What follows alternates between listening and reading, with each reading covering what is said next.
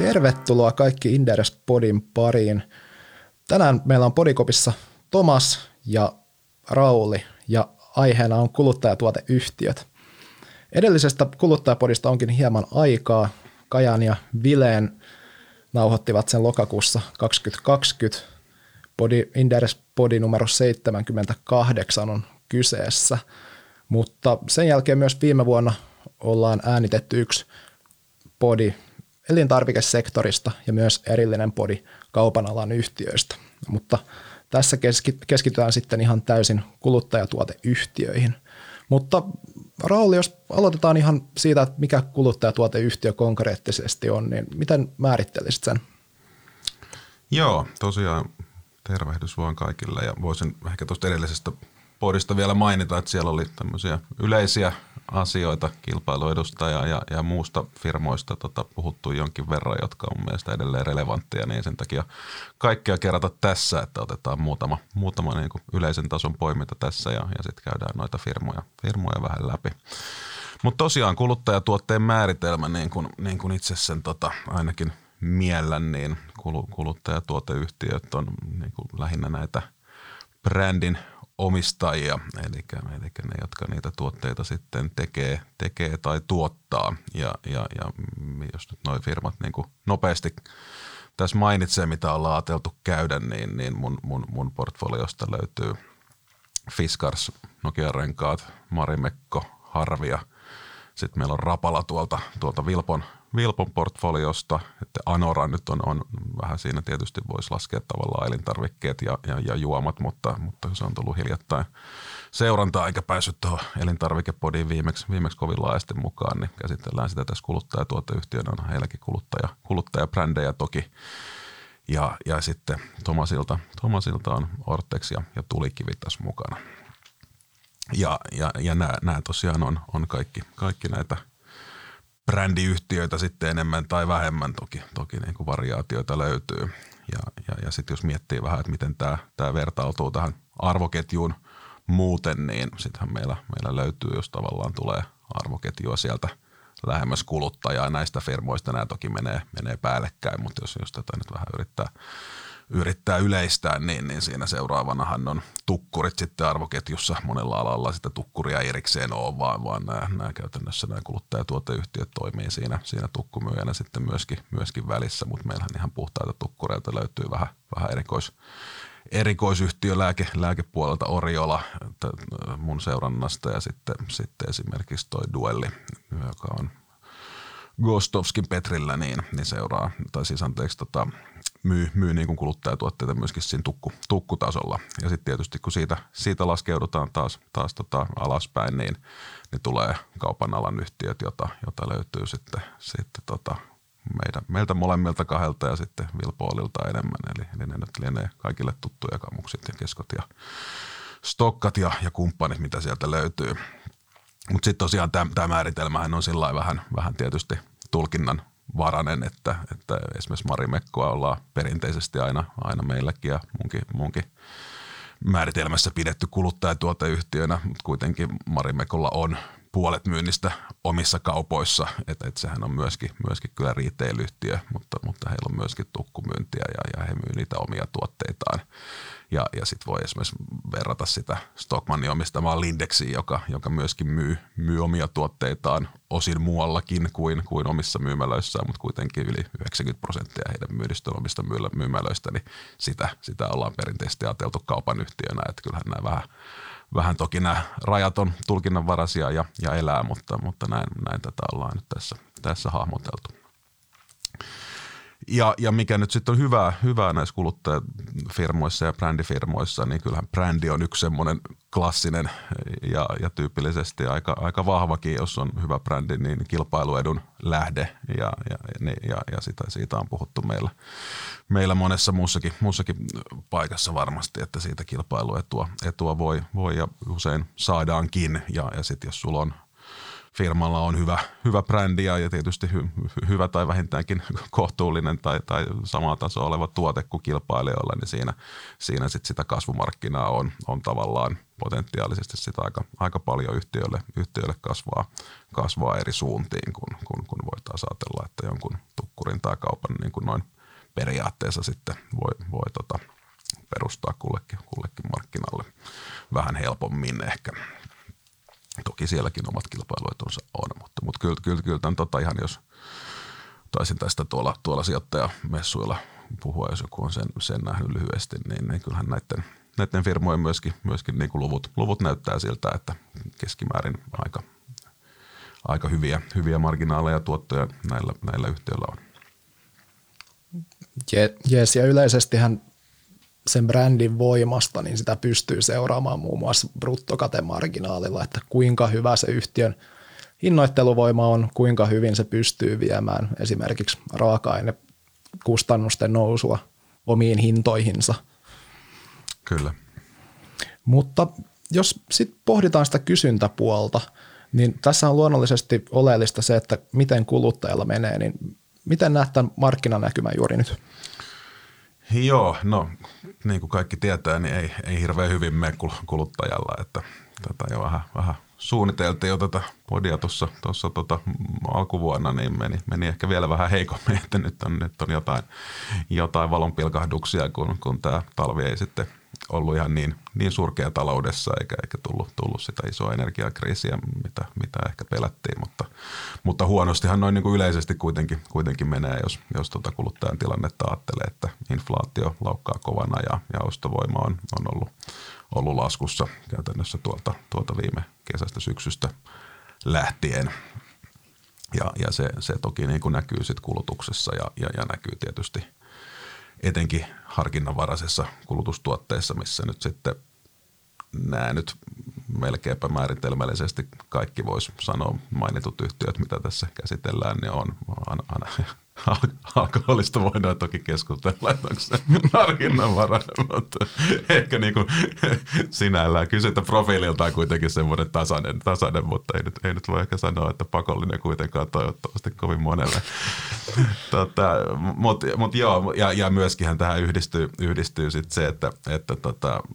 monella, monella on täällä tietysti harvia ehkä ääriesimerkkinä, mutta, mutta myöskin, myöskin Fiskarsit ja, ja, ja muut anoramoja myöskin niin hyöty merkittävästi tästä koronabuumin kysynnästä eri tavoilla ja, ja sitten sieltä niin kuin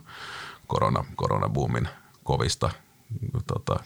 luvuista tullaan, tullaan suoraan käytännössä niin kuin heikoimpaan kuluttajakysyntämarkkinaan vuosikymmeniin. Et, et edelleenkinhän meillä on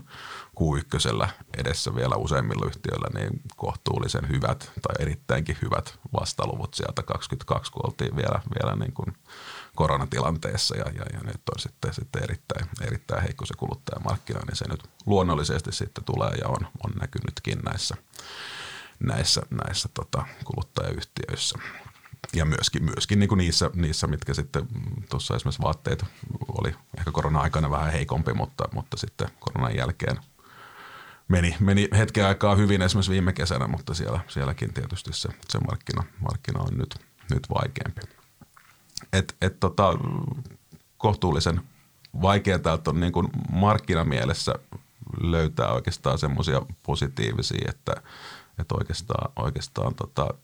mun firmoista ei niin kuin oikein ensimmäistäkään, jolla nyt tämän vuoden niin kuin markkinanäkymä olisi, olisi positiivinen. Että ehkä, ehkä Tomasilta toi tulikivi on sitten ainoa näistä, missä semmoinen tilanne on. Kyllä, tulikiven voisi tässä nostaa mm. semmoisena no, yhtiönä, jonka näkymä muista poikien vaikuttaa hyvältä, että tuon energiakriisin myötähän tulisijojen kysyntä kasvoi todella vahvasti ja no, käsittääkseni sama näkyy myös 70-luvun lopun öljykriisissä, että just se epävarmuus siihen kuluttajaenergiaan liittyen, niin todellakin toimii kysyntäajurina tällä toimialalla, mikä yhtiön kannalta on oikein rohkaisevaa, kun viimeisen vuosikymmenen aikana liikevaihto on ollut laskutta, laskutrendillä ja toimiala kärsinyt jopa tota ylikapasiteetista. Mutta tämän tota, kysynnän ohella niin taustalla on myös muita ajureita, jotka tukevat kasvua tai markkinan uusiutumista. Muun muassa regulaatio joissain maissa painostaa kohti puhtaampaa palaamista näiden tulisijoiden osalta. Että muun muassa Saksassa on tällainen bim asetus joka pakottaa kuluttajia uusimaan vanhoja tulisijoja 2024 loppuun mennessä. Tässä toki mielenkiintoista seurata sitä, että pidetäänkö tuosta asetuksesta vahvasti kiinni, jos maa kamppailee energiakriisin kanssa. Et itse hieman epäilen tätä, että sitä ei erityisen tarkasti valvota ainakaan toistaiseksi. Mm. Mutta tällaisia ulkopuolisia kasvuajureita tai kasvua tukevia tekijöitä toimialalta myös löytyy. Joo, se on hyvä, että löytyy, löytyy ainakin joku, joku valopilkku näistäkin, näistäkin tota markkinoista. Ja tosiaan tuossa vielä, vielä sen varsinaisen loppukysynnän heikkenemisen lisäksi, eli ihan, ihan sen, että se kuluttajakysyntä on, on, on, on heikentynyt siellä siellä, siellä, missä se kuluttaja niitä kaupasta tai mistä, mistä sitten ostaakaan, niin, niin sen lisäksi tämä jakeluketjun varastokorjaushan on kyllä näkynyt varmaan käytännössä kaikilla näillä firmoilla niin kuin enemmän tai vähemmän tässä, että, että siinä, siinä kautta, niin kuin, kautta tota, talouden ja sektorienhan tuli, tuli aikamoisia toi, tota, jakeluketju ongelmia ja, ja toimitusongelmia tuossa 2021 aikana, kun, kun korona, korona niitä sekoitti ja sitten kysyntä lähtikin huomattavasti paremmin kuin moni oli olettanut. Niin ei ollut, ei ollut tuotantoketjut valmiina ja oli lockdowneja Kiinassa ja mitä, mitä ikinä konttipulaa siinä, siinä silloin olikaan, niin – silloin, silloin niitä tavaroita kaikki käytännössä halusi haalia niitä, kauppa, kauppa halusi niitä etukäteen ja, ja, ja tota, sitten tietysti nämä brändiyhtiöt halusi omaa tuotantoa varmistaa ja hankkia niitä raaka-aineita tai tuotteita varastoa ja, ja, ja varastot oli vähän, vähän täynnä pitkin, pitkin jakeluketjua ja, ja, ja sitten, sitten kun se tilanne tietysti tuossa vuosi sitten Venäjän sodan alkamisen myötä ja, ja, ja, ja, ja sitä kautta sen inflaation niin kuin rajumman nousun myötä niin aika nopeasti kääntyi, niin sittenhän, sittenhän monilla, monilla jäi niitä käyttöpääomaa, käyttöpääomaa vähän liikaa aina varastot esimerkiksi pääsi, pääsi erittäin monella kasvamaan just viime vuoden alussa ja, ja, ja, ja sitten kun niitä, niitä on purettu, niin se, se näkyy, näkyy tuolla tiettynä, tiettynä tietysti niin kuin – tuotannon, tuotannon heikkoutena sitten, että ei, ei tuoteta edes sitä, mitä saadaan myytyä, koska pitää purkaa niitä varastoja. Ja siinä, siinä nyt on mun mielestä ainakin, niin kuin tuosta tuntumalta sanoisin, niin tilanne on lähtenyt paranemaan viime vuoden lopussa, mutta varmasti monilla on siinä, siinä ainakin tämän vuoden alkupuoliosilla koko vuosi, niin tekemistä siinäkin, että ne, ne varastotasot saadaan sitten. Siellä on sekä osittain kaupalla vielä, että sitten näillä kuluttajayhtiöillä varastoja, niin sekin, sekin vaikuttaa näiden, näiden yhtiöiden näkymin niin kuin osaltaan. Jees, ja näillä kuluttajatuoteyhtiöillä, niin sitä paisunutta varastohan entisestään korostaa joillain tämä raaka-ainekustannusten nousu. Joo. Että sehän entisestään paisuttaa sitä euromääräistä, euromääräistä varastoa, joka sulla on siellä kiinni. Ehdottomasti joo, se on, se on näkynyt, näkynyt siinä euroissa ja toki, toki monella on näkynyt sit myös liike, liikevaihdossa hinnankorotusten kautta, että sitä, sitä tulee. Mutta sitten tosiaan mainitsinkin, mainitsinkin, että kuitenkin, kuitenkin tämä talvi nyt on mennyt kohtuullisen hyvin ja, ja, ja tuossa esimerkiksi Jenkeissä kattelin reaali, reaalipalkkalukuja just viimeisimpiä, niin ne oli, oli miinus puolitoista muistaakseni oli se viimeisin, viimeisin lukema ja se on aika, aika vauhdikkaasti sieltä pohjista jo tullut ylöspäin tämän – sieltä, mistä olikohan se tuolla, taisi olla jo jossain kesän, kesän loppukesän korvilla se heikoin luku Jenkeissä, niin siellä, siellä reaalipalkat voisi hyvinkin, hyvinkin olla jo kesällä kääntymässä Euroopassa. Varmasti mennään, mennään vähän pidemmälle, mutta varmaan kuitenkin kun tässä kohtuullisia palkankorotuksia on ruvettu, ruvettu Euroopassa saamaan ja, ja toivon mukaan se inflaatio nyt ja kaiken järjen mukaan pohjalukujenkin takia se loppuvuotta kohti hidastuu, niin, niin voisi luulla, että, että kuitenkin tuolla H2 jossain se Euroopassakin tulee se, se, se piste, että ne reaalipalkat kääntyy taas, taas positiiviseksi, että ainakin se,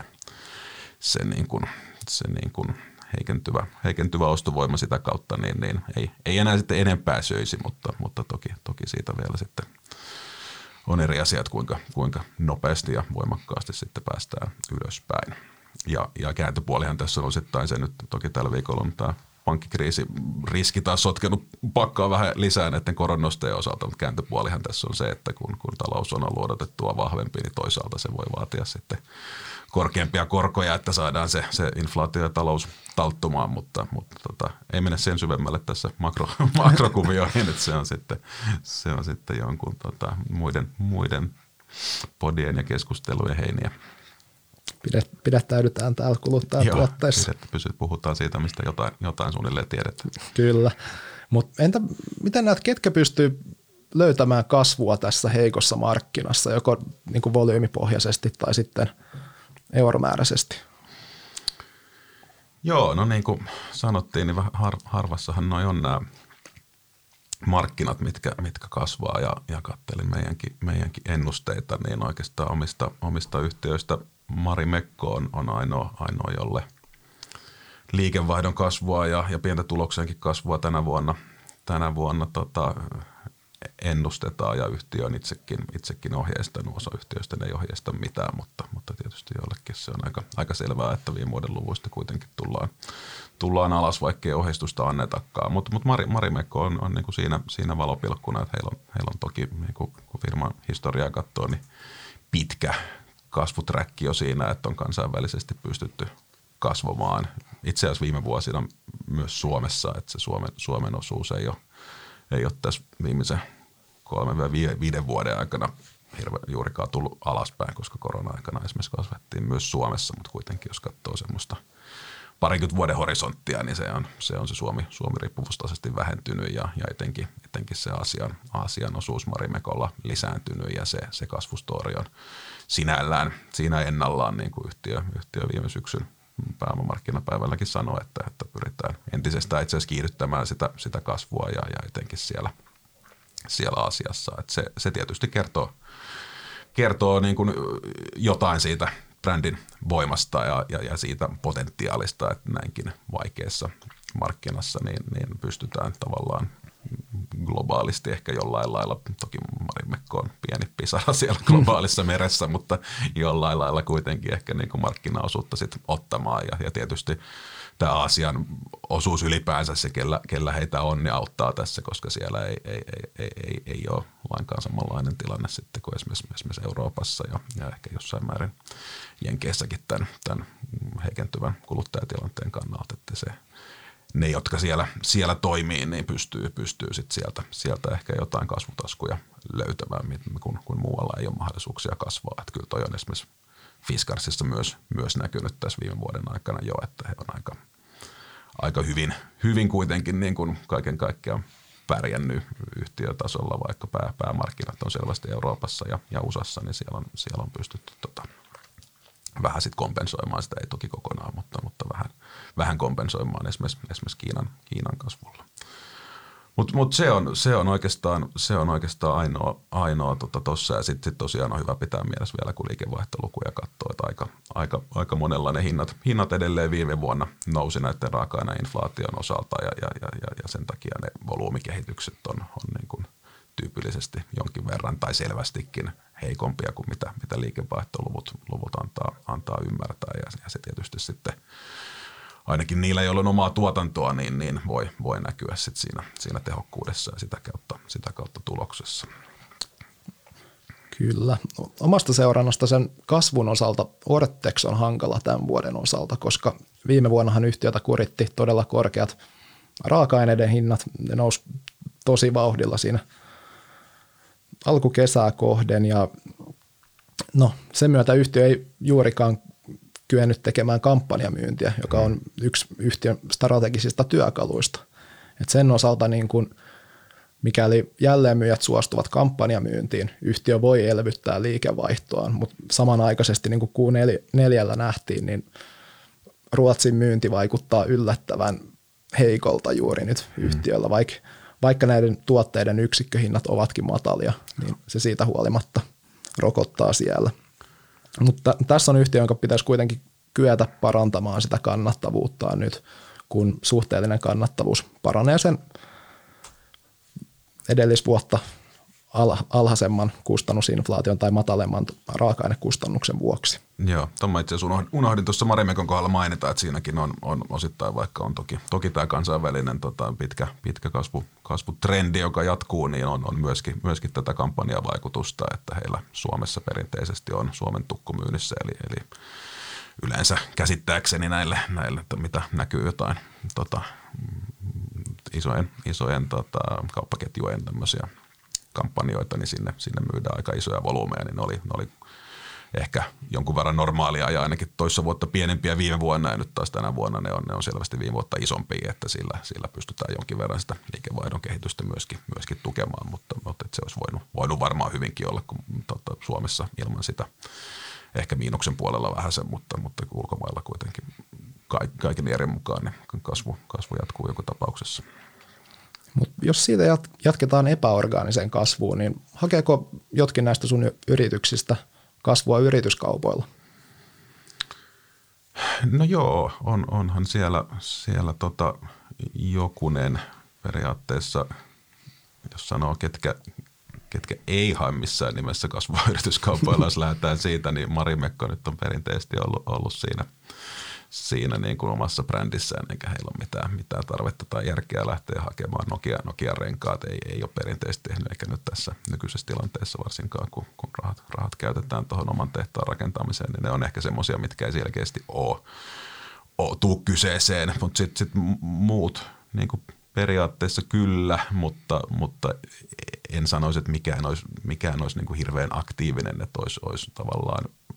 oleellinen osa strategiaa niin kuin koko ajan olla tekemässä yritysostoja. Et, et, et Fiskarsilla tavallaan joo, mutta strategia on aika, aika orgaaniseen painottuva, että ei, ei, en usko, että siellä nähdään mitään kovin merkittäviä liikkeitä. Et se, on, se on orgaanisen kasvun strategia kuitenkin, ja jos jotain tehdään, niin todennäköisesti jotain ehkä pieniä, tai niin, niin kuin Fiskarsin koko näiden pieniä, että jos heidän, heidän niin kuin 2-5 brändit on nyt 100 miljoonaa ja, ja liikevaihto on firmalla kuitenkin pitkälti toista miljardia, niin sinne yhden semmoisen lisääminenkään ei ole hirveän iso, iso ostos, enkä usko, että semmoisiakaan nähdään. Sitten Harvialla toki, toki on niin kuin selvästi halua siihen markkinan konsolidointiin, mutta siinä on mun käsityksen mukaan edelleen vähän, vähän se tilanne, että siellä alalla tehtiin – niin kuin Harviakin teki, niin korona-aikana tosi hyviä tuloksia. Ja ne, jotka on ollut yhtiöitä myymässä, niin on joko saanut ne tehtyä silloin, silloin hyvällä hinnalla tai, tai vielä aikailee niistä hyvistä hinnoista niillä hyvillä, hyvillä tulostasoilla, mitä, mitä silloin oli, niin siinä ei ehkä niin kuin ostajan kannalta ole, on välttämättä just, just nyt erityisen otollinen hetki, plus plus, että ne, ne kohteet itse asiassa, mitä Harvia haluaisi todennäköisimmin esimerkiksi siellä infrapunasauna puolella, niin on aika moni jo, jo vaihtanut omistajaa viime vuosina, että siellä ei, siellä ei siellä vähän se, se, se kohteiden vähyys ja, ja, ja todennäköisesti sitten myyjien niin kuin hintatoiveet on vielä tällä hetkellä semmoisia, että, että ei ole ehkä ihan otollinen hetki, mutta varmaan kun tässä nyt mennään sitten tämä vuosi loppuun, niin alkaa olla jo, jo tulostasot sitten normalisoittunut ja sitä kautta ne, jotka oikeasti haluaa niitä firmojaan kaupata, niin ne joutuu, joutuu sitten miettimään, että mikä se todellinen arvo, arvo niissä on. Että harvia varmasti, varmasti niin jos tulevia vuosia ajattelee, niin uskoisin, että nähdään, nähdään jonkinlaisia liikkeitä siinä. Yes. Omista yhtiöistä niin tulikiveltä en odottaisi mitään tota, yritysjärjestelyä tässä lähiaikoina. Et yhtiöhän teki yhden ison järjestelyn siinä ennen finanssikriisin puhkeamista juuri edellisen syklin tota huipulla, mikä sitten, no sai taseen tosi heikkoon kuntoon ja sitä ollaan sit siitä lähtien sulateltu. Mutta Ortex on sellainen toimija, joka, jonka voisin jossain välissä nähdä tekevän yritysjärjestelyn, että yhtiö kuitenkin kovasti puhuu epäorganisesta kasvusta listautumisensa yhteydessä ja tässä pyrittäisiin nimenomaan saada tuotantokapasiteettia lähempänä avainasiakkaita Pohjoismaiden ulkopuolella. Ja tässä sinänsä on aika selkeä logiikka sen arvonluonnin suhteen, kun ruiskuvalu valmistusmuotona on todella joustava ja sä pystyt niin kuin vaihtamaan sen ostokohteen muotit omiin ja sitä kautta sitten puskee pihalle sun omia tuotteita. Et, et sinänsä olisi todella joustavaa tehdä yrityskauppoja, mutta, mutta samanaikaisesti jossain määrin tälläkin alalla kärsitään sama, samasta asiasta kuin harvia, että nämä potentiaaliset myyjät ei välttämättä käsittääkseni halua myydä näillä heikoilla tuloksilla, mitä on ju, juuri nyt, ja samanaikaisesti niin no, yhtiön oma osake on melko matalalla tasolla, ja sitä ruutia ei välttämättä juuri nyt löydy niin paljon, osittain myös kun oma tuloskunto on heikentynyt, mikä nostaa sitä – sitä velkaantumisastetta, kun yhtiön kovenantitkin käsittääkseni seuraavat nimenomaan net, käyttökatteen suhdetta nettovelkaan, tai anteeksi, nettovelan suhdetta mm. käyttökatteeseen. Joo. Sittenhän tuossa on tuo Rapala, Rapala joka, joka ei meidän seurannassa ole, mutta, mutta tunnen sitä kohtuu hyvin, niin, niin sehän on perinteisesti ollut, ollut tämmöinen markkinan konsolidoija kyllä, että sinne on, sinne on erinäisiä kalastusbrändejä osteltu ja varmaan siihen halua on edelleen, mutta, mutta heillähän on tulos aika, aika heikolla tasolla tällä hetkellä, eikä, eikä sitä myöten niin kuin en usko, että, että on oikein taloudellisia resursseja lähteä nyt mitään merkittäviä yritysostoja tekemään tässä, tässä lähiaikoina. Ja, ja, ja johtokin, johtokin vaihtumassa siellä, siellä aika pitkälti, niin tuskinpa siinäkään, siinäkään nyt lähiaikoina mitään nähdään, mutta pitemmällä tähtäimellä kyllä. Ja, ja, ja Anora ehkä osittain – osittain ei ole, ei, ei, ei ole tulokselta huonossa kunnossa, mutta on kuitenkin velkaisuudeltaan, velkaisuudeltaan kohtuu, kohtuu tota korkealla ja omien tavoitteiden yläpuolella tällä hetkellä, kun ne viime kesänä teki, teki Tanskasta tämän Globus Winin oston, niin hekin haluaa kyllä jatkaa niin kuin pidemmällä aikavälillä yritysostoja, mutta, mutta siinäkään tuskin, tuskin nyt niin kuin esimerkiksi tämän vuoden aikana niin, niin tullaan uusia, uusia avauksia näkemään. Et, et, et kaiken kaikkiaan, jos tätä, tätä listaa, listaa katsoo, niin, niin kuulostaa siltä, että ei, ei, ei niin kuin tänä vuonna välttämättä miltään näistä kyllä, kyllä yritysostoa odoteta, mutta, mutta jo, jo, jo, joitain, joitain selkeitä sitten pidemmällä tähtäimellä on, missä miss varmasti tullaan kyllä näkemään. Sen osalta voi sijoittajalla olla tylsä vuosi tiedossa. mutta jos hypätään näiden yhtiöiden strategioihin, niin minkälaisia strategioita niiltä löytyy ja mitkä olisi kenties hyviä tai huonoja sun mielestä? Joo, se onkin erittäin relevantti, mutta, mutta ei tietysti helppo, helppo kysymys vastata, että mikä, mikä on hyvä ja, ja, ja mikä, mikä huono, mutta, mutta, mutta kyllähän tässä, tässä niin kuin ehkä, ehkä jos miettii minkä yhtiön niin kuin laadusta ja strategiasta nyt perinteisesti on, on tykännyt, niin ehkä mä, ehkä mä tästä omasta joukostani nostasin, nostasin Nokian renkaat ja, ja Harvian tässä ekana esiin, että ne on niin kuin selvästi, selvästi siellä omassa niistuotteessaan niin noussut vahvaksi globaaliksi toimijaksi ja, ja, ja käytännössä johtajaksi riippuu vähän, miten niitä markkinoita nyt määrittelee, mutta tarkoitan siis Nokian renkailla niin kuin talvirenkaiden osalta ja Harvialla tietysti sitten yli, ylipäänsä tota, tota sauna, saunatuotetta niin kuin perinteisessä mielessä, niin, niin kyllähän, kyllähän se on, se on semmoinen strategia, millä nyt, millä nyt lähtökohtaisesti pitäisi olla aika, aika hyvä – hyvä asema, että on, on hyvät, hyvät tuotteet, vahva brändi, kohtuullisen pieni markkina kuitenkin, että sinne ei sitten heti ole, heti ole isot kilpailijat hyökkäämässä ja, ja, ja sitten siellä, siellä ollaan niin kuin globaali johtaja. Ja, ja nämä tietysti molemmat kumpuu siitä, että, että sauna ja talvirengas on sattumoisin keksitty Suomessa ja, ja sitä kautta he on, he on niin kuin luontaisesti se, se first mover siinä, että, että on, on, on pitkä, pitkä historia ja kehitystyö takana ja sitä on sitten pikkuhiljaa lähdetty lähdetty niin kuin täältä käsin viemään eri suuntiin, niin se on, se on niin kuin sitä kautta aika, aika luontaisesti tullut. Että toi on, toi on tietysti vaike, vaikeampi toteuttaa sillä suunnitelmallisesti, että ryhdynpä nyt tässä globaalin niistä tuotteen erikoisosaajaksi ensimmäisenä, niin se voi olla, voi olla, voi, voi olla että saa aika paljon tota pähkäillä, että mikä tämä nyt on, on tämä tuote sitten, mikä me kukaan muu ei ole vielä keksinyt, mutta me täältä, me täältä vallotetaan sillä maailma. Ja, ja tota, tä, tota, sivuten, niin Rapala, Rapala itse asiassa ehkä paremminkin oli t- tässä, ei, ei, ei, sillä, että, ei sillä, että uistimet olisi Suomesta keksitty, mutta mut heillä, oli, heillä oli kuitenkin se globaalin niin kuin kohtuullisen pienen markkinan johtajuus ja on, on toki edelleen jossain määrin, mutta, et, mutta ne on ehkä vähän turhaan sitten levittäytynyt, levittäytynyt erilaisia. Se Rapalan oma brändi on mun käsittääkseni aika, aika hyvä edelleen, mutta siellä on sitten hirveän laaja, laaja valikoima eri brändejä, plus että ne on, ne on sitten levittäytynyt jakelutoimintaan sillä lailla, että läsnäolo on aika monissa maissa ja sinne on sitten, sitten niin kuin liikevaihdon kasvattamisen tai sen niin kuin jakelukanavan täyttämisen takia otettu myös, myös kolmansien osapuolien tuotteita ja toi on sitten kyllä näkynyt, näkynyt jo tässä aika pitkään aika, aika ikävän näköisenä marginaalien ja, ja pääomatuottojen lasku, laskutrendinä. Et siellä, siellä olisi tavallaan – tuntuu, että olisi ainakin ollut, ollut eväitä, eväitä parempaa, mutta, mutta ei, ei ole sitä pystytty ihan, ihan maaliin vetämään. Ja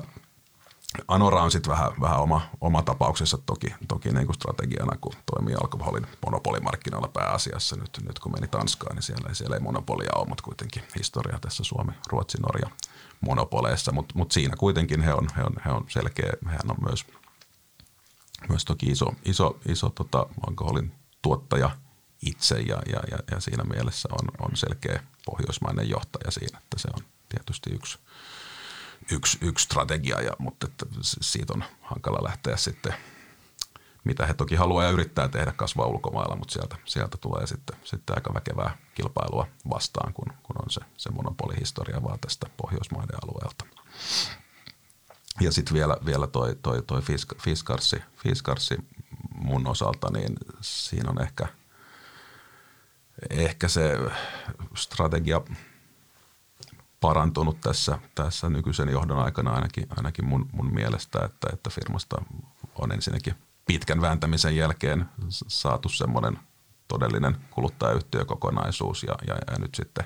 etsitään niin kuin siltä, siltä tavallaan sitä maksimaalista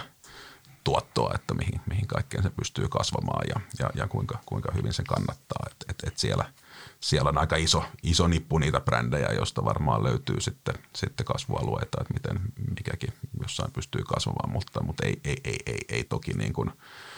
sellaisia selkeitä tai niin selkeitä kilpailuetuja, että, että harava nyt on harava eikä, eikä, tai kirves on kirves eikä, eikä, eikä siinä niin kuin tuotteessa ole mitään kovin, kovin erikoista. Ja, ja hintapisteetkin on semmoisia, että se brändi nyt ei ole ei ole välttämättä sit kaikille niin tärkeä, mutta toki, toki heillä on omia, omia niin kuin hyvin peritteikettä brändejä siellä, jonka, jonka, jonka tota, tota arvo, arvo sinällään on hyvä, mutta ehkä niin kuin strategisesti ajateltuna niin, niin se, on, se on kuitenkin ollut vielä, vielä aika rakennusvaiheessa ihan viime vuosiin, vuosiin asti, niin se on, se on omalla tavallaan vielä, vielä muotoutumassa, että mikä, mikä se, mikä se niin kuin varsinainen strateginen kulma sitten siihen tulevaisuuden kasvuun tulee olemaan. Yes, tota, tulikiven osalta, niin no, yhtiöllähän on ollut tällainen last man standing strategia, joka sijoittajan kannalta voi kuulostaa aivan jopa vähän, vähän, vähän huolestuttavalta, mutta, mutta tässä sanoisin, että jossain määrin toi kutistunut markkina, toimialan kireä kilpailutilanne ja yhtiön oma velkainen tase vähän niin kuin saneeli yhtiön puolesta tuon strategiaan. Mutta jossain määrin se tuntuu toimivan. Täällä Suomessahan yksi kilpailija tuossa viime – talvena ilmoitti konkurssista, uunisepät tippui toimialalta pois, millä voi olla positiivisia vaikutuksia itse markkinaan ja voi jossain määrin niin tervehdyttää kotimarkkinan tosi kireää kilpailua ja matalalle poljettua hintatasoa. Mutta nyt yhtiön osalta, kun on pari hyvää vuotta alla, niin tämä mahdollistaa huomattavasti enemmän taloudellista liikkumavaraa ja ehkä enemmän luovuutta sen strategiankin suhteen, nyt kun tasetta on saatu kuntoon. Mutta Ortexissa sit, tässä yhtiössä pidän todella paljon siitä, että yhtiö on, yhtiö on todella fokusoitunut sen suhteen, mitä tekee. Että he pyrkii kasvaa omien avainasiakkaiden kanssa. He on siihen todella fokusoituneet, eivät rensyille. Että he muun muassa sulkivat oman verkkokauppansa,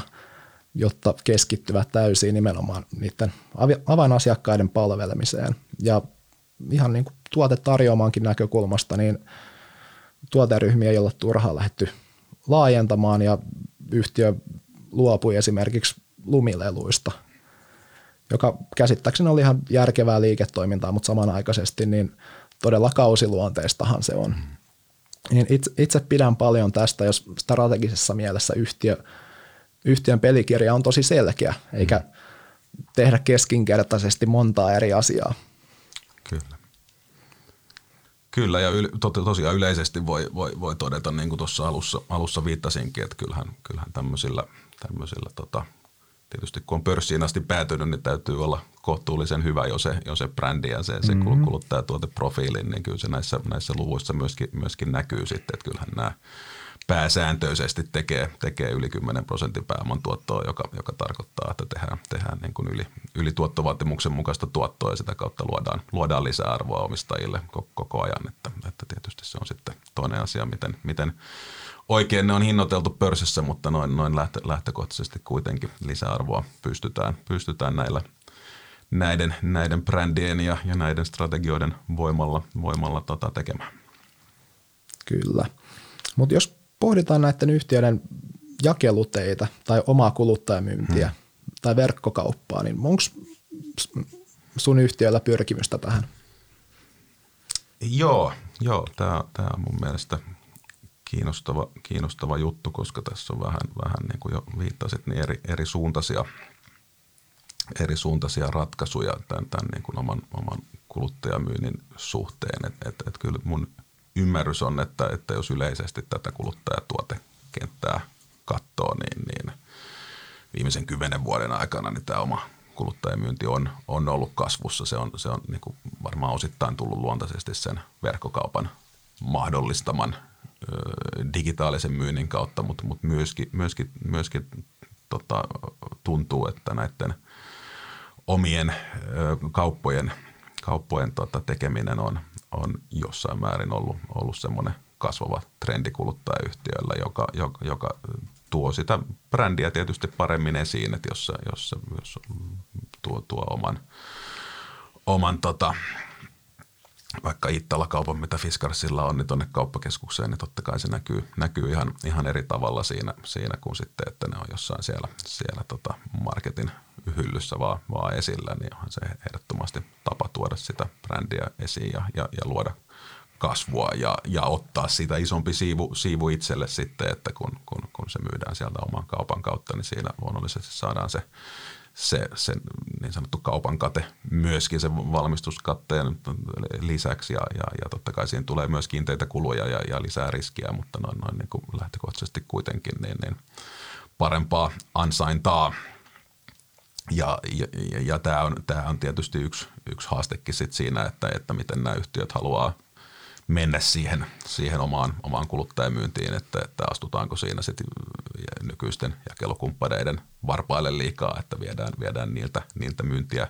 pois, mutta ainakin, ainakin ne firmat, jotka nyt sitä tekee, niin kyllä sanoo, sanoo tai, tai väittää, että, että se, on, se on vähän niin kuin win, win-win tilanne kuitenkin, että kun, kun tuodaan esimerkiksi johonkin kaupunkiin omia, omia uusia brändimyymälöitä, niin se, se koko brändin näkyvyys ja, ja, ja, ja, ja, ja tota, kysyntä piristyy ja, ja itse asiassa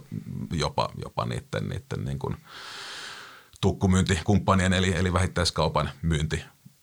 paranee siinä samalla. Että se, se, se on niin selkeä se, se positiivinen boosti, minkä se, se näkyvyys tuo sit siihen. En, en toki tiedä, onko, kuinka, onko tämä ihan yleistettävä ilmiö, mutta näin, näin, on, näin on mun mielestä sekä, sekä Amerilla aikanaan, joka, joka tätä teki, että, että nykyään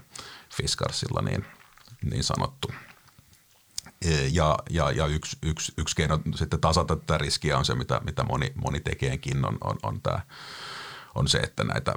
NS-omia kauppoja kuitenkaan itse asiassa itse pyöritetään, vaan, vaan ne on niin oman, oman konseptin tekemiä ja, ja sitten siellä on kumppaneita, jotka käytännössä ottaa sitten kuitenkin sen retail-riskin, että, että ne, on, ne on vaan oman, oman, oman brändikonseptin mukaisia, mutta, mutta, mutta se, se riski ei ole, ei ole sitten kuitenkaan yhtiöillä. Esimerkiksi Fiskarsilla on kohtuu iso osa näitä Marimekon koko asian strategiaa käytännössä voi, noin, voi pelkistää, että perustuu tähän, että, että partnerien kautta tehdään, tehdään konseptimyymälöitä. Tietysti nykyään myös verkkokauppaa, mutta niin kuin alun, alun perin lähtenyt, lähtenyt siitä partneri, partnerimyymälöistä liikkeelle. Ja Marimekkodit on toki niin kuin aina, niin kuin tuossa alussa tuli, tuli esiin, niin ollut, ollut myös, myös kauppayhtiö täällä Suomessa, että se on lähtenyt heti alussa asti siitä kaupoista, mikä on sinällään mielenkiintoista, että aika pieni yhtiö kuitenkin silloin niin kuin aikoinaan lähtenyt heti, heti tekemään omia kauppoja Suomeen. Että se on, se on tota, vähän poikkeuksellinen valinta, mutta, mutta, mutta ja, ja toki nämä yleensä, yleensä sitten omat kaupat vaatii sen, että ne tuotteet nyt ei ole niin kuin ihan halvimmasta päästä, että se, se, se myymälästä tota, saatava kate riittää myös, myös niiden kulujen peittämiseen ja, ja, ja tota järkevän, järkevän liiketoiminnan tekemiseen. Ja, ja sitten sit jos vielä noit mun firmoja, mitä tuossa jäi vielä sanomatta, harvi, harvia, niin harvia nyt nojaa aika, aika pitkälti edelleen tai, tai käytännössä kokonaan niin, niin, niin, niin kuin rautakaupan ja sitten näiden saunarakentajien kautta jakeluun ja, ja tietysti kiuas tai sauna nyt on semmoinen tuote, että sä et ehkä ihan extempore sitä käy, käy hakemassa tuossa, että tuskin kiusmyymälää kannattaa kauppakeskukseen välttämättä laittaa, mutta, mutta jonkinlaisia jonkinlaisia showroomeja toki, toki voisi ajatella, että on ja, ja miksei, miksei omaa verkkokauppaa voisi olla, mitä, mitä he nyt ei, ei, ei, ei käytännössä juurikaan, juurikaan hyödynnä. Et siinä, siinä voisi olla kyllä heillä mun mielestä mahdollisuuksia. Ja, ja, ja Rapalalla on kyllä niin kuin yllättävän vähissä se, että, että heille, heille ehkä sen kausiluontoisuuden takia suhteellisen pienen koon niin kuin per kukin markkina, niin ei, ei välttämättä sinällään omia myymälöitä ole ehkä, ehkä taloudellisesti järkevää tehdä, mutta niin kuin verkkokauppaa voisi itse kuvitella, että sopisi, sopisi varsin hyvin, hyvin tota, tuommoiset kalastustuotteet, mitkä, mitkä kyllä postilla kätevästi kulkee, mutta ne on ollut yllättävän vähän, vähän siinä, siinä mukana, enkä, enkä koen yhteyttä seuraan, niin ihan, ihan tarkkaan tunne niitä taustoja, mutta ehkä siinä on vähän, vähän se pelko, että mitä ne, mitä ne tota, vähittäiskauppa sitten, missä sitä nyt, nyt myydään, niin ajattelee, että toki heidän verkkokaupoistaan niitä varmasti nyt, nytkin saa, että siinä, siinä sitten astuttaisiin heidän, heidän tota, varpailleen liikaa. En, en, en, en ole ihan varma, mikä, mikä se heidän, heidän tota, perustelu kokonaisuudessaan siinä on. Mutta mut sä sanoit tosiaan, että Ortex, Ortex päätti, päätti lopettaa sen verkkokaupan, mikä heillä vähän aikaa oli, niin kerrotko vielä vähän, vähän siitä, että mikä, mikä tässä oli taustalla, kun se menee vähän eri, eri suuntaan kuin useimmat muut? Kyllä. Alkuun oli ehkä itsekin hieman yllättynyt uutisesta, kun kuitenkin muut on mennyt täysin toiseen suuntaan, mutta ehkä Ortexin kohdalla on hyvä pitää mielessä, että kyseessä on kuitenkin pieni toimija, jonka vahvuus on muualla kuin sen itse verkkokauppaliiketoiminnan pyörittämisen, pyörittämisessä. Ja ihan ajatuksen tasolla, niin kuten kuvailit noita no, korkean yksikköhinnan tuotteita, niin sitten taas muovilaatikot mm. ei välttämättä ole se helpoin tuoteryhmä myydä netissä tai oman kanavan kautta. Et sinänsä mun mielestä ihan perusteltava, perusteltava päätös. Mutta tulikiven kohdalla niin tässä no, tuotteet on todella erilaisia. Et yhtiöllähän on Suomessa näitä omia tulikivistudioita, joiden kautta tuotteita myydään ja sitten toki nojataan myös muihin jakelukumppaneihin, mutta viennissä sitten nojataan täysin siihen tota, no, vie, jakelukumppaneihin ja omaan verkkokauppaan myös. Joo, toihan on ihan mielenkiintoinen, kun tulikivi on kuitenkin tuotteena ja jakelukanavina aika hyvin rinnastettavissa harviaan, että miksei, miksei harvia voisi vois periaatteessa käyttää vastaavan tyyppistä mallia ainakin enemmän. Niillähän nyt Japanissa on, on esimerkiksi näitä showroomeja avattu, mutta että Suomessa ne on enemmän mennyt, mennyt sitä kautta, että ne on, ne on sitten tavallaan tuolla, tuolla rautakaupan puolella se, se NS harvia showroom sitten, että se on tavallaan tehty niiden kanssa yhteistyössä, mutta että kyllähän se, kyllähän se brändinäkyvyys voisi vois olla ja olisi, olisi varmaan erilainen, jos niitä laittaisi vähän johonkin isoilla, isoilla harvia kylteillä sitten pieniä, pieniä showroomeja johonkin, johonkin niin tota, voisi kuvitella, että Kyllä. Se ja, voisi olla yksi vaihtoehto. Ja muilla kasvavilla markkina-alueilla, niin voisin kyllä itse kuvitella, että ne omat showroomit voisi olla yksi asia, millä sitä saunan tunnettuutta saadaan vahvistettua. Joo, ja heillä kun on vielä tuo brändi, brändi kuitenkin aika iso osa tuotteista menee sillä harvia brändillä, vaikka siellä muitakin on, niin se on siinäkin mielessä niin kuin aika, aika kätevää brändimarkkinointia. Että esimerkiksi Fiskarsillahan se on, siinä on niin kuin tietty – tietty haaste, mutta, mutta mietinnän paikka kuitenkin, että ne myymälät on tyypillisesti aina yhden brändin myymälöitä, niin sitten, sitten ne yksittäiset brändit ei ole kuitenkaan niin, niin valtavia, niin niitä ei nyt voi ihan niin kuin joka, joka paikkaan vaan ruveta työntämään, koska sitä kysyntää ei, ei riitä, mutta just Varimekon tyyppisellä ja, ja Harvi, Harvian tyyppisellä, jolla se on niin kuin pääosin sitä pääosin tai täysin sitä yhtä, yhtä brändiä tai tulikivi, niin, niin tota, se, se voisi toimia, toimia oikein hyvin. Mutta entäs mitkä näkymät on nytten tota kuun elosen jälkeen? Et millaisia ohjeistuksia sun yhtiöt antoi ja mitä itse odotat kuluvalta vuodelta? Joo, käydään, käydään vielä tota, tähän loppuun, loppuun läpi näitä vähän yhtiökohtaisesti, että, että, että missä, missä mennään. Ja ehkä yleisesti sanoisin, että hyviähän nämä raportit ei ollut vähän, vähän tuossa mm. tota, itseäkin huvittiin, kun kyseltiin, kyseltiin tota analyysitiimistä top, top, top ja flop, flop tuloskaudelta, niin ei, emme kyllä omasta seurannasta löytänyt, löytänyt ainuttakaan, mikä, mikä nyt olisi erityisesti niin kuin ylittänyt odotukset, mutta, mutta, mutta se, se, se, se, siihen perään täytyy sanoa, että kyllä niin kuin olosuhteisiin nähden semmoisia kohtuullisen hyviä suorituksia oli sitten, sitten montakin ja, ja toki siellä oli sitten jokunen, jokunen pettymyskin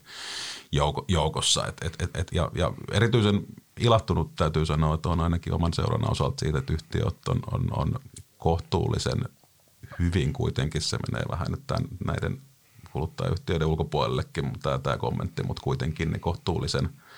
tarkasti antanut ohjeistuksia tälle vuodelle, joka, joka ehkä itseni, itseni yllätti positiivisesti siinä, siinä mielessä, että ollaan kuitenkin aika ensinnäkin vaikeassa tilanteessa ja jos tätä vuotta ajattelee, niin todennäköisesti alkupuoli on useimmille vaikeampi kuin loppu, että kuinka paljon halutaan sitten lähteä niin kuin loppuun tavallaan lupailemaan ja olettamaan sitä loppuvuoden parantumista, mutta tosiaan ilahduttavan niin kuin tarkalla tasolla ja, ja usein, usein sitten myöskin, myöskin tota, kuitenkin sit lopulta olosuhteisiin nähden kohtuullisen hyviä ohjeistuksia saatu. Mutta jos, jos käydään, käydään tuosta yhtiö kerrallaan, niin mä otan noin noi omani tai osan omistani ensin, niin – niin Fiskarsilla pitää ehkä sitä taustaa ensin vähän, vähän muistaa, että, että 21 tehtiin niin kuin ennätystulos, 22 pystyttiin lähes samaan jäätiin ihan, ihan pari miljoonaa siinä sitten ku, nelosella, vaikka se kysyntä lähti jo, jo sakkaamaan. Et, et siinä mielessä siellä on niin kuin hyviä, hyviä lukuja ja hyvää tulosta takana. Ja sitten tälle vuodellehän he, he ohjeisti, että tulos tulee olemaan hieman – alle tai oikeastaan liikevoitto hieman alle viime vuoden, joka, jonka me nyt ajatellaan, että tarkoittaisi jotain nolla ja 10 prosentin välillä ja me ollaan siellä, siellä tot negatiivisessa päässä. Meillä, meillä oli jopa vähän yli 10 prosentin lasku tuossa ennen sitä Q4-raporttia ja, ja, ja sitten tämä ohjeistus oli, oli sen verran rohkaiseva, että, että hilattiin sitä pikkasen ylöspäin ja odotetaan nyt, nyt noin 10 prosentin laskua. Ja sitäkin on hyvä suhteuttaa, niin kuin tuossa tämän viikon laajassakin ollaan käyty, käyty läpi, että sitä on hyvä suhteuttaa siihen, että se tarkoittaa siis 135 miljoonaa absoluuttista oikeastuu liikevoittoa ja kuitenkin ennen koronaa yhtiö teki tyypillisesti semmoista vajaa 100 miljoonaa, että siellä on kyllä menty, menty rakenteellisesti niin kuin selkeästi eteenpäin, eh, eteenpäin, kun on, on saatu niitä vähän vanhoja ongelmia korjattua ja sitten, sitten nykyisen johdostrategian myötä, niin kuin mainitsin tuossa aikaisemmin, niin löydetty löydetty tehokkuuksia ja, ja löydetty, löydetty myös niitä kasvutaskuja sitten, sitten vähän eri, eri puolilta. Ja, ja tänä vuonna tosiaan liikevaihto nyt varmasti laskee tämän heikon kuluttajakysynnän myötä ja sen, sen takia to, to, to, tosiaan, että täälläkin on vielä Q1 etenkin tämän Terra-segmentin osalta niin tosi, tosi kova vertailuluku, kun oltiin vielä, vielä siinä –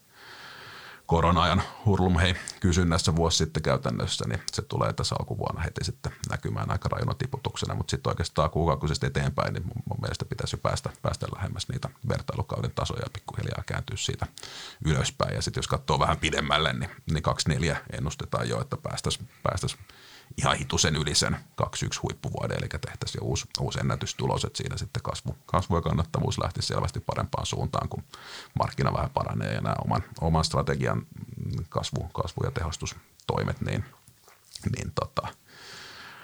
näkyy siellä luvuissa. Ja hän myöskin ilmoitti, ilmoitti tämmöisen, tämmöisen tehostamisohjelman tässä, joka, joka osaltaan sitten, sitten tukee sitä. Ja onneksi maksaa huomattavasti vähemmän kuin ne kaikki, kaikki aikaisemmat, aikaisemmat, että aikaisemmin on ollut säästö,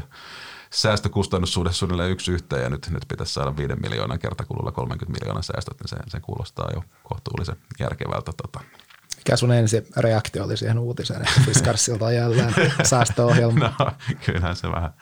vähän tietysti, tietysti säpsäytti, mutta sitten kun, sit kun katsoi noin luvut, niin olihan se selvää, että siellä, mm. siellä niin OPEX, OPEX puolella kiinteitä pitää säästää, kun tiedetään, että liikevaihto tulee alas. Että Kyllä. Sitten, että sitten ilmoittaako se nyt tuommoisen säästöohjelman muodossa vai tehdäänkö se vaan hissun kissun, niin on tietysti mm. vähän, vähän niin kuin tiedottamis tulkinnallinen asia sitten, että kaikkihan näistä nyt ei erityisesti huutele muuta kuin sitten jostain yhteistä, mistä on, mistä on lakisääteisesti pakko, pakko tiedottaa. Mutta se, se varmaan Fiskarsin osalta, osalta näkymistä, ja siitä on tosiaan tuoretta matskua ulkona, niin voi, voi katsoa lisää, jos, jos se kiinnostaa. No sitten sit Nokian renkaat seuraavana siellä, siellä tietysti on niin kuin luontaisesti tämä tiedossa ollut valtava tiputus sekä – sekä liikevaihtoon että tulokseen, kun se Venäjän tehdas sieltä, sieltä menetettiin. Ja nyt saatiin myytyäkin lopulta ja, ja, ja, ja liikevaihto, liikevaihto sitä kautta sekä Venäjältä poistuu, että Keski-Euroopassa tulee alasku, ei ole, ei ole kapasiteettia toimittaa renkaita, niin, niin se, ei ole, se ei ole siinä mielessä niin kuin historiallisiin lukujen kovin vertailukelpoinen, eikä toivottavasti eikä, eikä mun mielestä myöskään tuleviin, tuleviin lukuihin. Et siinä, siinä, oli kyllä valtava, valtava pet, pettymys se, se tota, vaikka ne tiedettiin, että se tulos on tulossa alas, niin kyllä, kyllähän se tulosohjeistus, mikä, mikä tälle vuodelle annettiin, niin on, on tosi, tosi heikolla, heikolla tasolla, mutta, mutta se nyt on, on toisaalta ymmärrettävää, koska he ei nyt vielä alkuvuonna saa edes niitä alihankintavolyymeja sinne paikkaamaan sitä, että sitten, sitten kun siellä on kuitenkin tietty kiinteä kulu rakenne on, eikä, eikä he nyt tietenkään halua sitä kokonaan ajaa, ajaa alas, koska kuvittelevat ja tulevat tietysti olemaan jonkun vuoden päästä taas huomattavasti suurempi yhtiö liike, liikevaihdoltaan, niin siitä nyt sitten, sitten kärsitään tänä vuonna, mutta, mutta yhtä kaikki niin se, se ohjeitus oli iso pettymys ja se lähtee sitten sieltä se tulos kaiken järjen mukaan asteittain toipumaan sitä kautta, että ensin saadaan niitä alihankintavolyymeja vähän lisää ja nykyisiltä tehtäiltä puristettua vähän, vähän enemmän ja sitten tietysti se isompi, isompi steppi siellä parin kolmen vuoden päässä sitten, kun ruvetaan saamaan tältä uudelta tehtaalta merkittäviä volyymeja, niin se, se parantaa sitten sekä,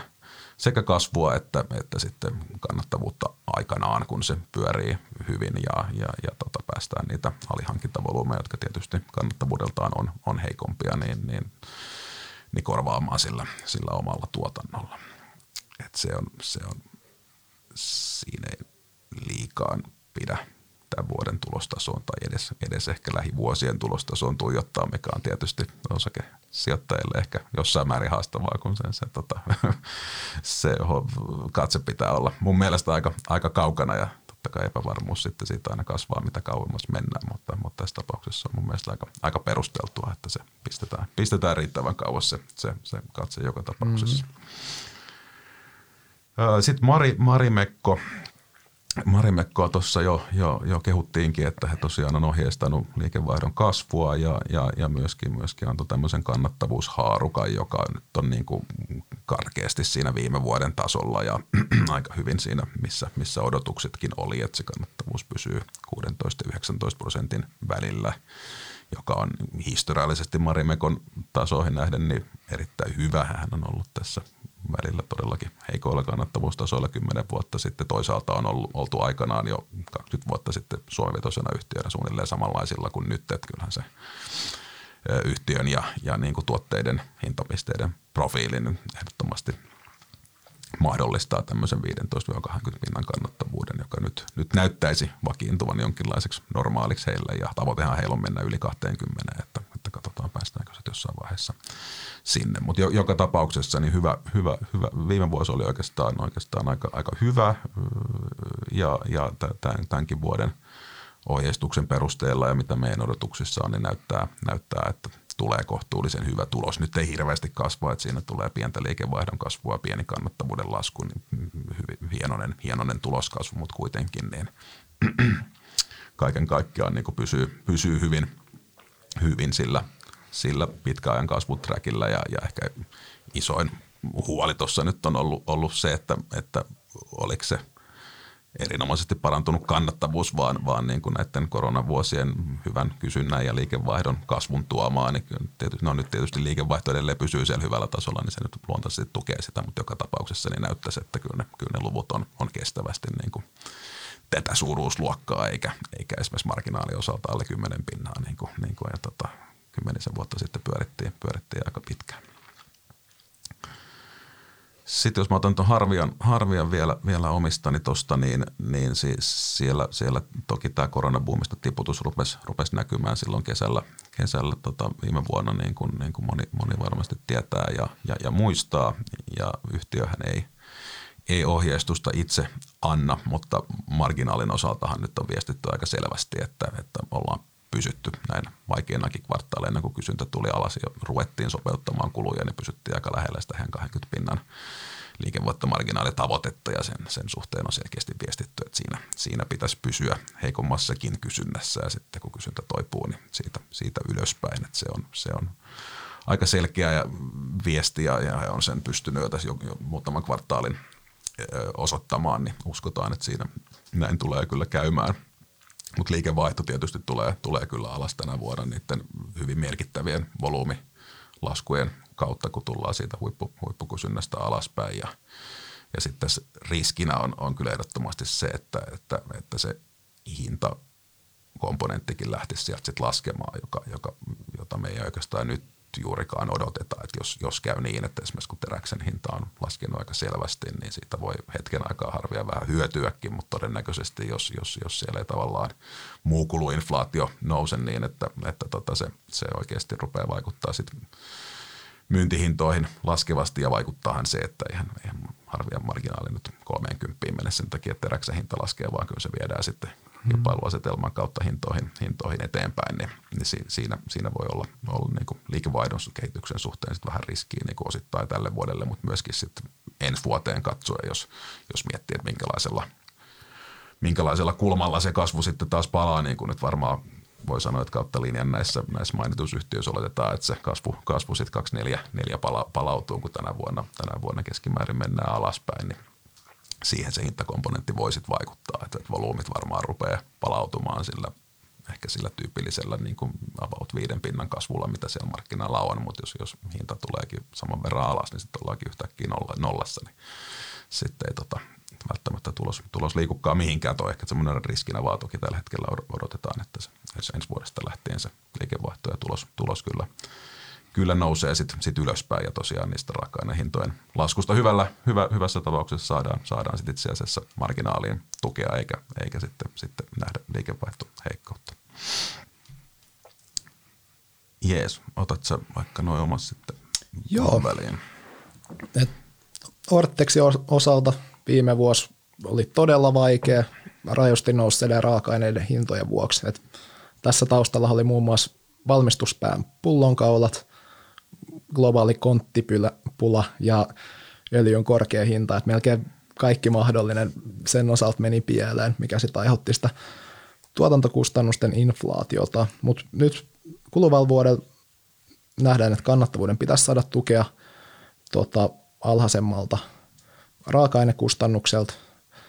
kustannukselta saa nähdä, kuinka paljon tämä tukee sitten liikevaihtoa, jos sitä kampanjamyyntiä lähdetään ajamaan jälleen sisään. Et sen osalta niin, no, pieni kasvuhan on, on jopa mahdollista, jos saadaan paljon kampanjamyyntiä. Se Ruotsi, joka on yhtiölle tärkeä markkina, ei nyt täysin petä, niin kuin tuossa tuossa Q4. Mutta kuluvaa vuotta on todella hankala arvioida tämän yhtiön osalta, koska yhtiöhän ei anna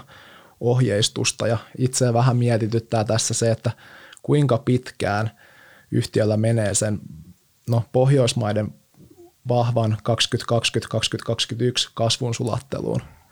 Et siinä on semmoinen pieni kysymysmerkki, että millä, millä aikavälillä saadaan sieltä taas liikevaihto kasvuun. Mutta tulikiven osalta, niin tähän vuoteen mennään todella pulleella tilauskirjalla ja meidän ennusteissa hinnan, hinnan korotukset ajaa ajaa tuota liikevaihdon kasvua. Et pientä, pientä volyymikasvua siinä voi mahdollisesti tulla myös, mutta tässä vaiheessa on todella vaikea nähdä, että kuinka hyvin se kysyntä pitää pintansa sinne loppuvuoteen saakka. mutta yhtiön liikevaihdon kasvun mukaan niin se skaalautuu tosi nätisti kannattavuuteen myös, koska yhtiöllä on todella kiinteä kulurakenne, että monen muihin yhtiöihin nähden, niin yhtiöllähän on vähemmän niin kuin raaka-ainekustannuksia, koska he hyödyntää puolukiveä mm. omassa tuotannossaan, jota niin kaivetaan omalta takapihalta, mikä sitten nostaa jossain määrin henkilöstökuluja ja muita kulueriä, mutta ne tyypillisesti muuttuviksi kuluiksi, kulueriksi luonnehditut kulut, niin ne ovat sen myötä sitten pienemmät. Mutta yhtiö antoi kaikesta huolimatta melko varovaisen ohjeistuksen tähän vuoteen, ohjeistaa liikevaihdon ja tuloksen kasvua, mutta tyypillisesti vuoden mittaan sitä on sitten tarkennettu, kun se näkymä, näkymä selviää. Mutta tosiaan tässäkin on positiivisia tekijöitä, niin kuin se, että yksi kilpailija poistui Suomen markkinalta. Uskon, että kulut, tämä energiakriisi johtaa myös pidempiaikaiseen kuluttajien kiinnostukseen energia, energiaomavaraisuutta kohtaan ja sen lisäksi yhtiö on saanut uuden jakelusopimuksen Saksassa, mutta näistä tekijöistä huolimatta niin todella hankala sanoa, että mikä tulikiven kannalta tulee olemaan se pidemmän aikavälin kestävä liikevaihtotaso, koska se on kuitenkin tämän sijoitustarinan kannalta se kriittisin kysymys, koska no, kuluva vuosi tulee olemaan vahva, sitä seuraava vuosi tässä vaiheessa hankala sanoa, että me odotetaan, että tämä on se piikkivuosi ja sieltä sitten liikevaihto lähtee melko, melko rajusti sitten laskemaan pari seuraavaa vuotta. Joo, sitten mä, mä voisin ottaa tuon Rapalan, Rapalan tuosta, vaikka ei omassa, omassa seurannassa olekaan, on sitä aikaisemmin kyllä, kyllä kattanut ja vähän sivusta, sivusta seurailun, niin siellähän oli jo vähän ehkä muista poiketen, niin, niin vaikka, vaikka Rapala tuosta korona kysynnästä sinällään tai koronan, koronan tuomasta kysynnästä sinällään hyöty, niin, niin itse asiassa viime vuosi oli jo, jo varsin, varsin heikko ja, ja sitten, sitten tuli aika isona pettymyksenä se, että edelleen tälle vuodelle ohjeistettiin heikentyvää, heikentyvää tulostrendiä, että se oli, se oli aika, aikamoinen pettymys ja jos tässä niin kuin iso, isoa kuvaa miettii, niin, niin sehän oli jo aika huonolla trendillä silloin ennen – ennen koronavuosia se, se Rapalan tuloskehitys ja sitten sit siellä johtoa vaihdettiin ja, ja tehtiin, tehtiin ainakin meidän, meidän silmiin ihan, ihan järkeviä ja oikeita, oikeita asioita, mitä siellä varmasti pitikin tehdä ja, ja, ja ajateltiin, että no joo, nyt tämä on – niin kuin selvästi paremmassa iskussa ja, ja, ja siltä luvut näyttikin sit siinä 20 ja 21, että mentiin reippaasti parempaan suuntaan, mutta nyt sitten nyt sit kun nähdään, nähdään 22 ja kolme, kolme ohjeistusta taas, taas heikkoja, niin, niin tietysti aika, ja, ja, ja, ja toimari, toimari sai, sai sieltä lähteä, niin aika luonteva johtopäätös on, että no okei, että no ehkä tämä nyt olikin vaan tämän korona, koronakysynnän tuomaa, tuomaa niin kuin boostia, eikä se, eikä se rakenteellinen kannattavuus nyt siitä ole paljon, paljon noussut. Toki, toki siellä selityksenä on se, se niin kuin rapalalla usein, että varastoja on joka puolella taas liikaa ja, ja, ja niitä, oli, niitä oli siellä jo, jo siellä kaupalla tosiaan viime kesänä liikaa ja sen takia jo viime vuosi meni, meni, meni penki alle, koska niitä ei sitten enää, enää rapalta tilailtu ja niillä, niillä on vähän, vähän historiallisesti aika, aika isot ja, ja pitkät nämä, nämä lead timeit sitten, että niitä varastoja, varastoja sulatellaan aina, aina valitettavan, valitettavan pitkään, mutta että yhtä kaikki, niin, niin kyllähän siinä, siinä, niin kuin siinä Ollikin, Ollikin suosituksen käänsi, että kyllä siinä vähän usko, usko, usko meni siihen, että missä se yhtiön todellinen kyvykkyys oikein on. Ja, ja siitä huolimatta niin meidän, meidän ennusteissa kyllä ensi vuodelle on sitten, kun tämä varastotilanne paranee, niin selkeä, selkeä kannattavuuden käänne, mutta, mutta, mutta parempaan siis tietysti, mutta, mutta, mutta tota, pitemmällä aikavälillä on nyt kyllä aika, aika hankala ainakaan, ainakaan niin kuin itselle, itselle hahmottaa, että mikä se, mikä se todellinen tuloksen luonti, luontikyky nyt sitten, sitten on, että mikä, mikä oikeasti on tilapäistä varastoista ja mikä oli tilapäistä hyvää koronasta. Että jäädään, jäädään seuraamaan sitä meidän, meidän osalta sivusta. Ja sitten vielä Anora, Anora tuohon tohon viimeisenä, viimeisenä näistä, niin, niin siinäkin oli tätä korona, koronaboostia vahvasti, kun kysyntä ohjautui näihin, näihin monopoliketjuihin, kun, kun ravintolat oli kiinni ja, ja siitä sitten viime vuonna tultiin alaspäin aika lailla odotetusti, ehkä tuloksen osalta pikkasen, pikkasen heikompi kuin, kuin tota, kuviteltiin, koska kaiken maailman raaka-ainekulut sielläkin painaa ja, ja heidän, heidän se hinnoittelu on tosi jäykkää, että siellä on pari hinnoitteluikkunaa vuodessa näihin monopoliketjuihin ja niihinkin pitää vielä niin kuin pari kuukautta etukäteen antaa ne hinnat, että esimerkiksi niin kuin nyt vuodenvaihteessa tulleita hintoja, voimaan tulleita hintoja on niin kuin mietitty tyyliin heti kesälomien jälkeen viime vuonna, niin sitten on hyvin ymmärrettävää, että siinä ei päästä ihan, ihan kiinni näihin, näihin tota, kaikkiin kustannus, kustannuskäänteisiin ja oikeastaan osittain sen takia myöskin tämä vuoden näkymä oli ehkä hienoinen pettymys, että, että kyllä se tulos, tulos ylöspäin tulee sieltä, sieltä vai, lähinnä sen takia, että siellä on yritys, yritysostoja, mutta, mutta tämä Globus Winein osto, osto vaikuttaa koko vuoden, että, mutta, mutta sitten taas ne kysyntä kyllä, kyllä edelleen etenkin Norjassa tulee, tulee siitä koronan niin kuin piikistä vielä, vielä alaspäin, että tämä on vielä niin kuin – semmoinen normalisoitumisen vuosi ja, ja muutenkaan, niin, niin ei, eihän näillä pohjoismaisilla alkoholimarkkinoilla nyt kovin kummosta volyymikasvua pidemmällä aikavälillä ole. Ja sitten yhtiö toisaalta niin kuin sen hyödyn, mitä esimerkiksi näiden synergioiden kautta tästä fuusiosta, kun, kun Altia ja Markus yhdistyy, niin saatiin ja, ja muusta tehostamisesta saadaan niin niitä hyötyjä ainakin osittain ja, ja tässä lähivuosina aika paljon käytetään siihen, että laitetaan panostuksia sitten kasvuun, että pystyttäisiin, pystyttäisiin toki niin täällä kuin tuolla sitten osittain, osittain myös Keski-Euroopan puolella kasvamaan, niin, niin sen, sen suhteen myöskin se marginaalikehitys nyt ei, ei tule niin kuin kovin räväkkää ylöspäin olemaan, että, että siinä, siinä niin kuin näkymät on kohtuullisen maltilliset, sanoisin sitten niin kuin mm. tulevillekin vuosille. Siinä oli varmaan tuota meidän yhtiöt suunnilleen räpättynä, eikö niin? Onko meillä vielä jotain muuta, muuta mielessä, mitä? Eiköhän se ollut siinä sitten. Hyvä. Sitten hei, kiitämme kaikkia kuulijoita ja oikein hyvää päivän tai yön jatkoa, milloin nyt ikinä kuuntelettekaan näitä. Kiitos kuulijoille.